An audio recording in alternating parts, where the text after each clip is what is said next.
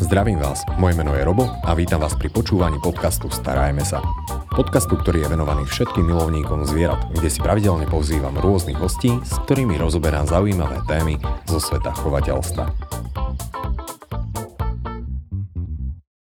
No a našim dnešným hosťom, už tradičným, je Adela Mačiková, ktorá je teda okrem toho, že chovateľka potkanov, posudzovateľka a poradkyňa pri chove, tak rovnako tak sa venuje aj potrave drobných cicavcov a tak troška aj správaniu a tak ďalej, ale o tom budeme ešte rozprávať v tomto dnešnom podcaste, pretože dnes sa budeme venovať celkovo že vývoju chovateľstva. V čom sa vylepšujeme? Čo máme ešte dotiahnuť a akým spôsobom najideálnejšie. Ale v prvom rade teda Adel, ďakujem, že si našla čas a prijala pozvanie. Ďakujem za pozvanie.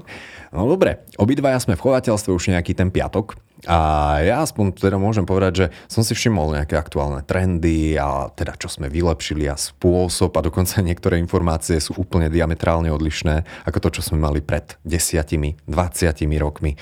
A typujem, že si to všimla aj ty. V čom je podľa teba taká tá najväčšia zmena v chovateľstve? Tak určitě za mě to je jedině dobře. S tím, že ta změna v chovatelství je v tom, že ti lidé, ti majitelé těch zvířat se více zajímají o to, co by ta zvířata měla mít za podmínky, čím by ta zvířata měla být krmená, jak má vypadat ubikace, že je potřeba těm zvířatům dávat nějaké hračky, aby se zabavily. Takže primárně toto s tím, že u každého druhu je to něco trošičku jiného. Každý druh je špecifický, každý druh potrebuje niečo iného a v podstate aj v tomto a sa budeme dneska aj tak trošičku informovať, alebo teda vzdelávať. A poďme si to teda rozobrať tak troška bližšie alebo hlbšie, že v čom nastala tá zmena. Ja by som možno začal s potravou.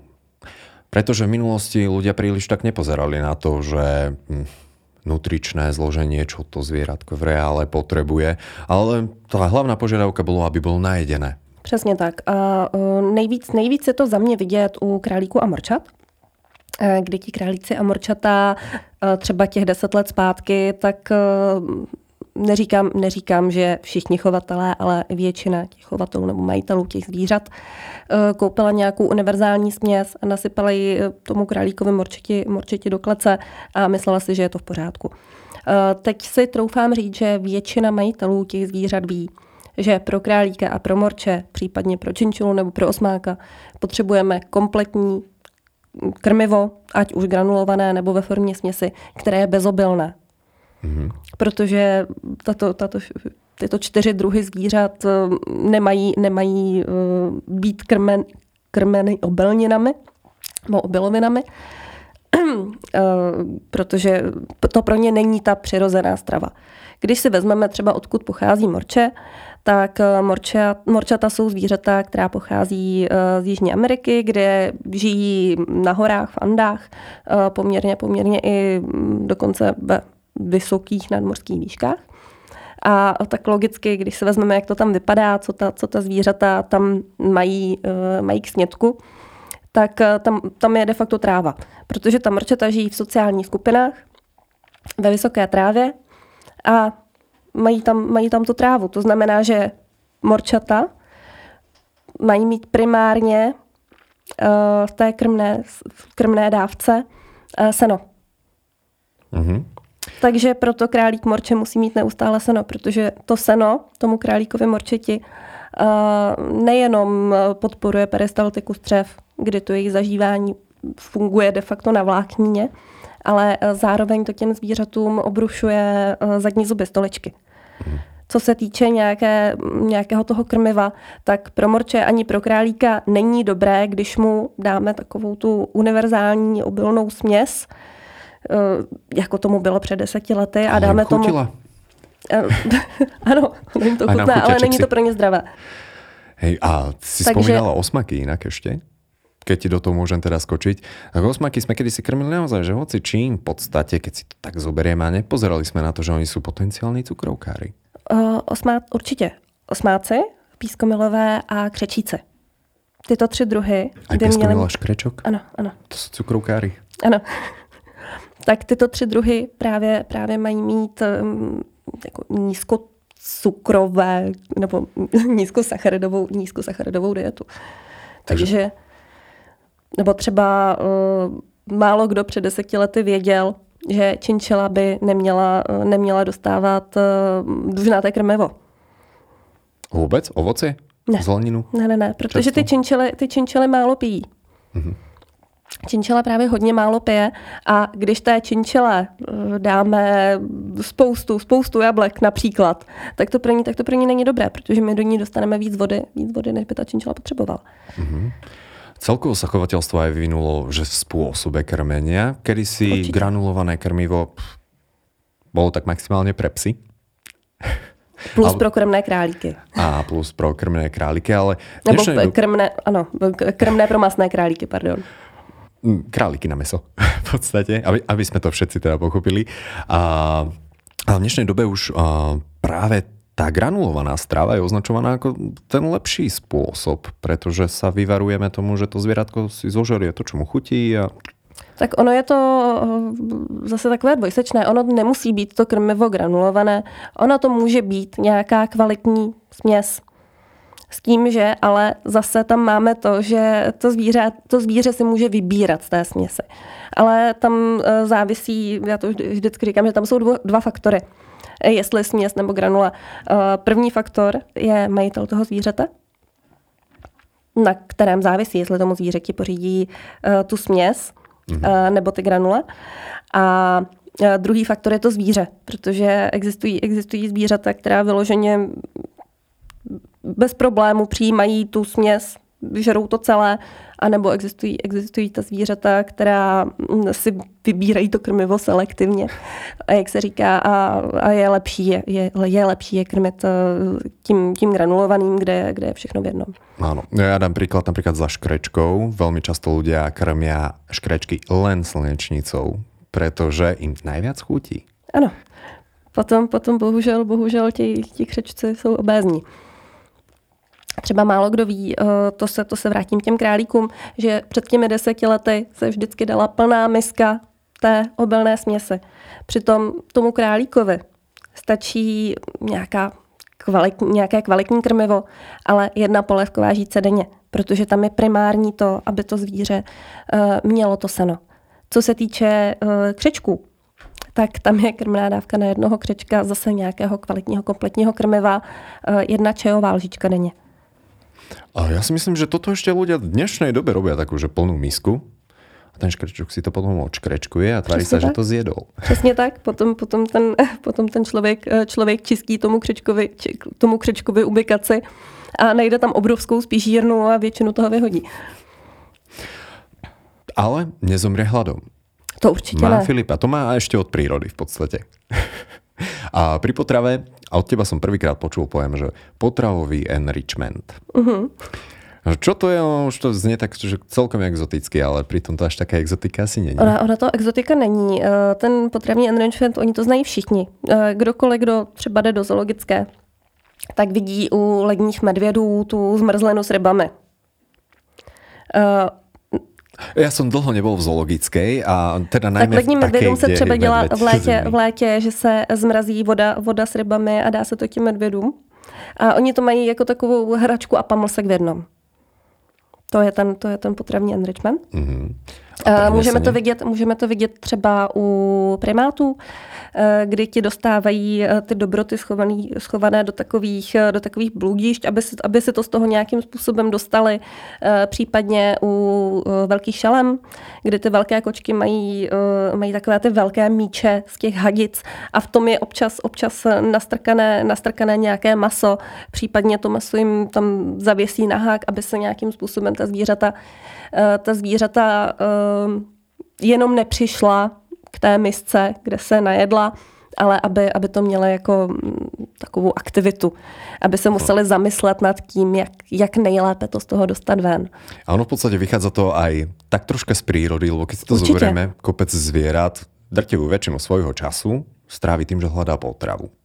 A toto my sme im v tom chovateľstve tak zjednodušili, že tu nám máš misku, tu nám máš napájačku, tam máš domček.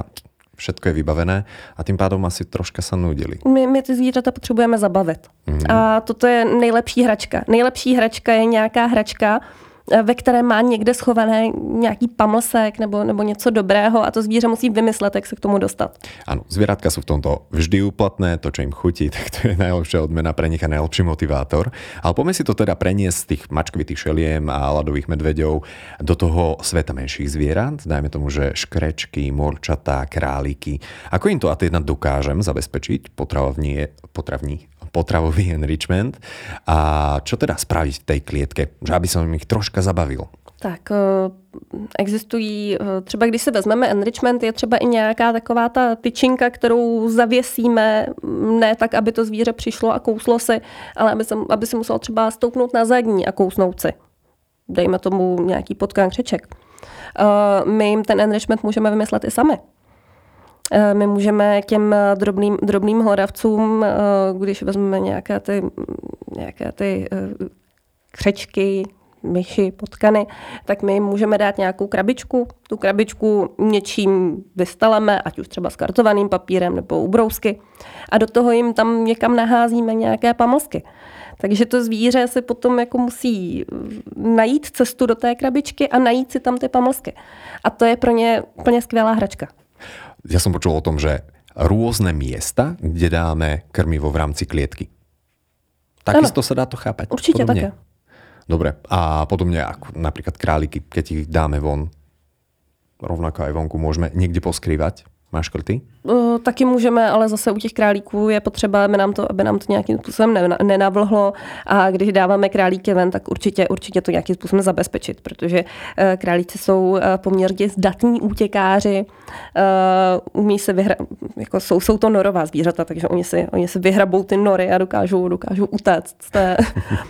utéct z té venkovní ohrádky, dokážou z toho vyskočit, takže vždycky musíme myslet na bezpečnost těch zvířat. A ja musím povedať, že potravu celkovo, keď môžem tak zhodnotiť, tak ja veľmi kladne hodnotím to, že ľudia už sa nepýtajú len na to, že či je to dobré pre to zviera, alebo teda či sa z toho naje, ale už sa pýtajú, že či je to nutrične vyvážené, ale čo som si všimol a čo zvlášť hodnotím, že z čoho je to vyrobené, odkiaľ sú tie suroviny. A na tomto už si dáváme čím ďalej, tím víc záležet. Určitě. Je to skvělé, ale tady to je trend, který se přenáší od těch psů a koček, kde to právě začalo už před nějakou dobou, tak teď se to přenáší i na ty drobné savce. Mm-hmm. A to je například aj ten spôsob už aj samotného balenia krmiva, keď si to tak zoberieme, lebo v minulosti boli populárne také, že čím väčšie to vrece, tým dlhšie vydrží. A teraz sme zistili, že tie veľké vrecia pre toho malého škrečka nevždy jsou úplně naj. Přesně tak, protože tomu křečkovi už víme, že stačí ta jedna lžička. Áno, a ako náhle otvoríme aj to veľké vrece, tak predsa len začne to pracovať. Je to na budúku. Přesně tak. Dobre, čo by sme ešte také spomenuli z potravy? Tak, čo sa takto zmenilo?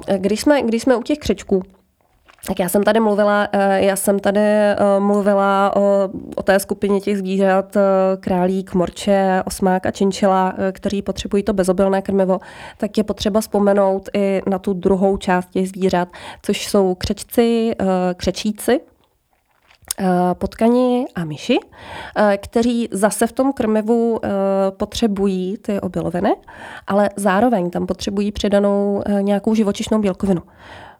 Ještě do té skupiny patří pískomilové, pardon. Takže tam potřebují nějakou tu živočišnou bílkovinu. Takže zase ta vyvážená směs pro tato zvířata už je s tou přidanou živočišnou bílkovinou, což také třeba před těmi x lety nebývala. Teď už to u těch kvalitních směsí bývá standardem. A další věc u této skupiny, kterou bych ráda zmínila, je koupací písek. Perfektné. Pretože musím povedať, že toto prekvapilo aj mňa, ale pokračuj. Tak, co se týče toho koupacího písku, tak já si myslím, že i před těmi 10 lety všichni věděli, že činčela se koupe v písku. Ano. Co se týče pískomila, tam už to ten název toho zvířete také napovídá. Ale málo kdo třeba ví, že v tom písku se koupou i osmáci a že v tom písku se koupou i křečíci. A když jsme u toho písku a u křečíku, tak ešte keby som ťa mohol stopnúť, ja iba tak, lebo my máme iba škrečky. My nemáme... malý škrečko? Áno. A křečíci, iba takto, aby sme to mohli používať, to je škrečok džungársky a škrečok roborovský. Ale čínský. Čínsky, no to už je také zriedkavejšie. To už... Je. Těch křečíků je dost druhů. Mm. Tak já bych se teda vrátila k těm křečkům. U těch křečků jsou ty trendy teď vidět úplně úžasně. Mm. Protože u těch králíků to, že králík by měl mít minimálně 100 cm dlouhou klec, ideálně jeden králík 120 cm dlouhou klec a zase se vrátíme k tomu jednomu králíkovi. Teď trendem je to, že už si lidi uvědomují, že nejenom morče je sociální druh zvířete, ale i ten králík. Takže i ty králíci by měly být alespoň ve dvou, kdy ti dva králíci potřebují 140 cm velkou klec. Takže v té velikosti té ubikace to je taky hodně vidět. A co je poměrně zajímavé, je to, že všichni vždycky znali ty klece pro křečky, které byly malé a postavené směrem nahoru. Tak pro ty křečky i pro ty křečíky jsou právě úplně nejideálnější ubikace boxy, které mají alespoň 70 cm délku a mají v tom takové různé sekce. Že mají sekci na hrabání, sekci s pískem, nějakou sekci s nějakými můstky. Pak ty křečíce a křečce, jak se hrozně rádi zahrabávají, tak třeba takové natrhané kapesníky nebo nějakou jako lehkou podestýlku, ve které můžou hrabat. Hliny. Můžou to být hrubé hobliny, ve které si můžou hrabat jak chtějí, nebo to může být nějaká papírová podestýlka, taková ta načehraná. Takže u těch křečků, křečíků, to je teď krásně vidět právě na tady tom. A co se týče těch ubikací, tak zpátky k tomu písku, tak syrští křečci se v tom písku nekoupou, ale chovatelé těm syrským křečkům ten písek stejně do té ubikace dávají a používají ho jako takovou toaletu pro to zvíře. Protože jak má to zvíře tu obrovskou ubikaci, tak když se čistí, tak aby nebyla znečištěná všude, tak on ten křeček to používá, tu mističku jako toaletu, takže se jenom vyměňuje ten písek. Takže ten písek se používá i takto. To je velmi cenná rada. Je to skvělá rada. Třeba u králíku se písek dá používat taky. Oni mají hrozně rádi hrabací krabice. No, že vezmeme nějaký box, nebo to může být klidně toaleta pro kočky. Nasypeme do toho nějaký ten písek a ten králík tam jde a hrabe si v tom. Můžeme do toho třeba schovat nějaké pamlsky a zase máme ten potravní enrichment. A ty králíci to úplně zbožňujou. A co se týče té hrabací krabice s tím pískem, tak to je třeba i skvělé přirozené ochlazení v teplech pro toho králíka. Protože ten písek není horký, když samozřejmě se bavíme o králíčkovi, který je někde v obýváku. Mm-hmm. Takže je to pro něj i taková přirozená chladící zóna. No toto je dobré.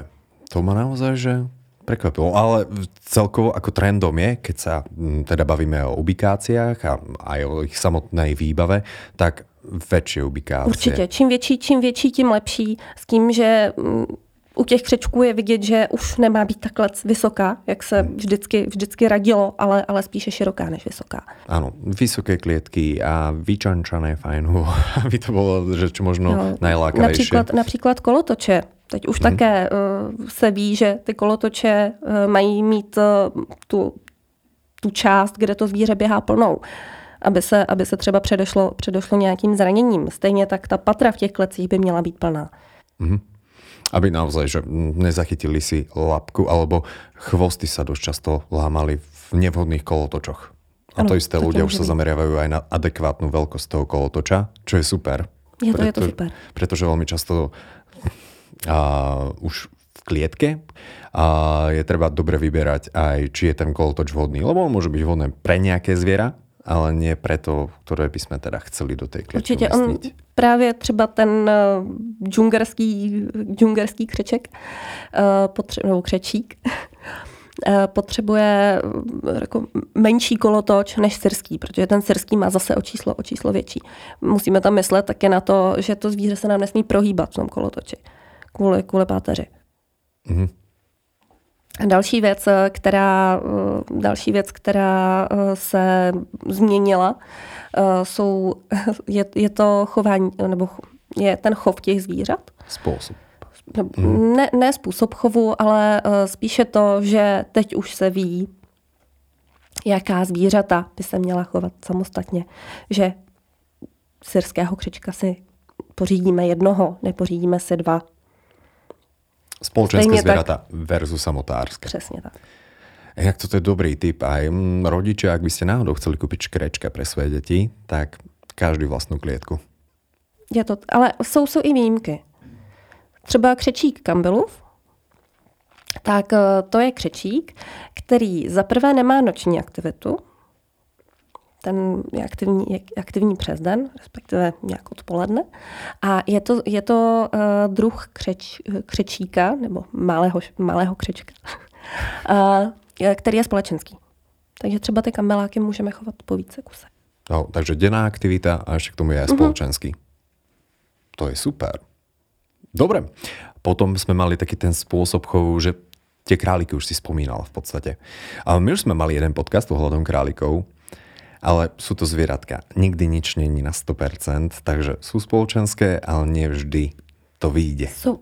Je to tak. Ono u těch králíků zase teď aktuálně se doporučuje kastrace jak u samců, tak u samic, protože když vykastrujeme tu samice, tak oni ve stáří nebo když jsou ta zvířata starší, tak mají problémy s nádory samčího pohlavního ústrojí. Takže třeba proto se doporučuje kastrovat králíky a samice. S tím, že zase ta kastrace tam může nějakým způsobem pomoct k tomu, aby se nám ta zvířata ve více kusech snesla. Ale ty králíce jako ideální ty králíky je chovat alespoň po dvou. Mm-hmm. A trendom aktuálně králíky chovat je aj v otvorenom priestore? Určitě. Velmi podobně jako pes alebo mačka v podstatě. Mm-hmm. Ve volném prostoru s tím, že znovu musíme myslet na bezpečí toho zvířete. To znamená, že se jim dělá, třeba vyhradí část místnosti, nějakou ohrádkou. U králíku je třeba teď trend chovat je bez podestýlky. Stejně tak u morčat. A pri morčatách? Lebo morčatá...